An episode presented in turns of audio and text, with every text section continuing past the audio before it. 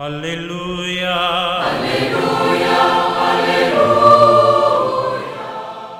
Hola amigos, reciban un gran saludo en este domingo, el 29 del tiempo durante el año. Soy el padre Roberto Navarro. El Evangelio este domingo es ahí el capítulo 18 de Lucas, los primeros ocho versículos. Y tal como dice el pequeño resumen que nos ofrecen las lecturas del Evangelio, dice, Jesús enseñó con una parábola que era necesario orar siempre, sin desanimarse. La oración está llamada a ser cada vez más profunda, que sea encuentro silencioso, iluminador con la verdad de Dios, que nos revela nuestra propia verdad y nos esclarece la situación humana. Es esta la oración que es indispensable y necesaria, porque es el clima en que nace y madura la fe y la vida. La oración fortalece la esperanza cristiana que no podemos confundir con la simple espera de algo que quizá se realice. La esperanza cristiana consiste en la certeza de conseguir algún día en plenitud y para siempre lo añorado en lo más íntimo y verdadero de nuestro corazón, a pesar de todas las situaciones y contradicciones que hagan difícil mantener esta actitud. Una esperanza que respeta, por así decirlo, el tiempo de Dios, pero que lleva a trabajar para adelantarlo. Al meditar en las lecturas bíblicas de este domingo, nos llama la atención el hecho de que hoy la palabra de Dios tiene, como lo decíamos, el tema de la oración. Más aún, la necesidad de orar siempre sin desfallecer, como dice el Evangelio. A primera vista podría parecer un mensaje poco pertinente, poco realista, poco incisivo con respecto a una realidad social con tantos problemas, los cuales siempre nos interpelan.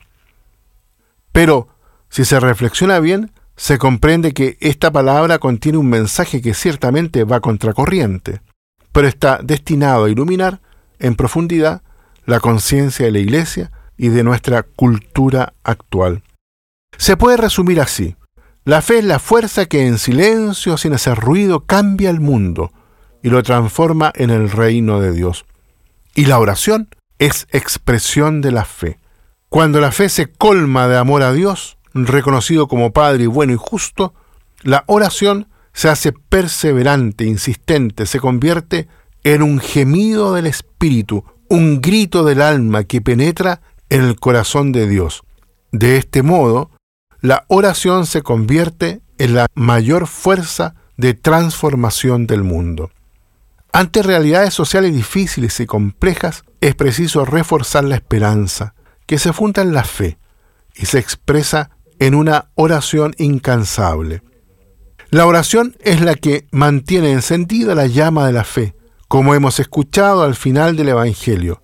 Jesús pregunta, cuando venga el Hijo del Hombre, ¿encontrará fe en la tierra? Es una pregunta que nos hace pensar, ¿cuál será nuestra respuesta a esta inquietante interrogante?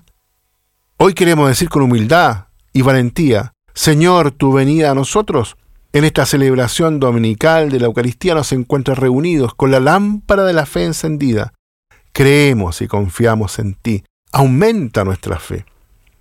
Las lecturas bíblicas que hemos escuchado nos presentan algunos modelos en los que podemos inspirarnos para hacer nuestra profesión de fe, que es siempre también profesión de esperanza, porque la fe es esperanza. Abre la tierra a la fuerza divina, a la fuerza del bien.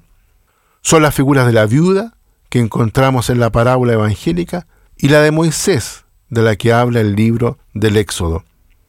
La viuda del Evangelio nos impulsa a pensar en los pequeños, en los últimos, pero también en tantas personas sencillas y rectas que sufren por los atropellos, se sienten impotentes ante la persistencia del malestar social y tienen la tentación de desalentarse.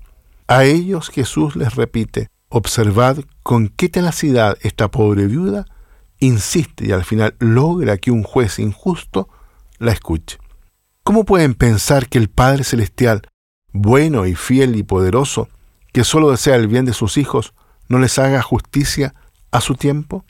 La fe nos asegura que Dios escucha nuestra oración y nos ayuda en el momento oportuno, aunque la experiencia diaria parezca desmentir esta certeza.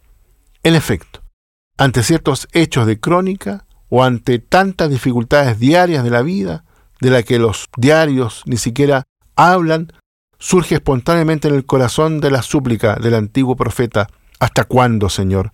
Pediré auxilio, sin que tú me escuches, clamaré a ti para que me salves. La respuesta a esta apremiante invocación es una sola. Dios no puede cambiar las cosas sin nuestra conversión y nuestra verdadera conversión comienza con el grito del alma que implora perdón y salvación. Por tanto, la oración cristiana no es expresión de fatalismo o de inercia, más bien es lo opuesto a la evasión de la realidad, al intimismo consolador, es fuerza de esperanza, expresión máxima de la fe en el poder de Dios, que es amor y no nos abandona. La oración que Jesús nos enseñó y que culminó en Getsemaní tiene el carácter de luchadora, porque nos pone decididamente del lado del Señor para combatir la injusticia y vencer el mal con el bien.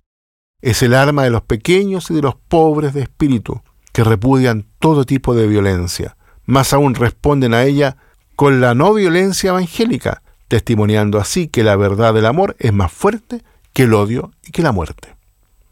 Esto lo vemos también en la primera lectura, la célebre narración de la batalla entre los israelitas y los amalecitas.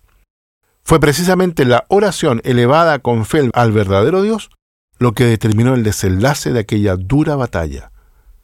Mientras Josué y sus hombres afrontaban en el campo a sus adversarios, en la cima del monte, Moisés tenía levantadas las manos, en la posición de la persona en oración. Las manos levantadas del gran caudillo garantizaron la victoria de Israel. Dios estaba con su pueblo, quería su victoria, pero condicionaba su intervención a que Moisés tuviera en alto las manos. Parece increíble, pero es así. Dios necesita las manos levantadas de sus hijos. Los brazos elevados de Moisés hacen pensar en lo de Jesús en la cruz. Brazos extendidos y clavados con los que el Redentor venció la batalla decisiva contra el enemigo. Su lucha, sus manos alzadas hacia el Padre y extendidas sobre el mundo. Piden otros brazos, otros corazones, que sigan ofreciéndose con su mismo amor hasta el fin del mundo.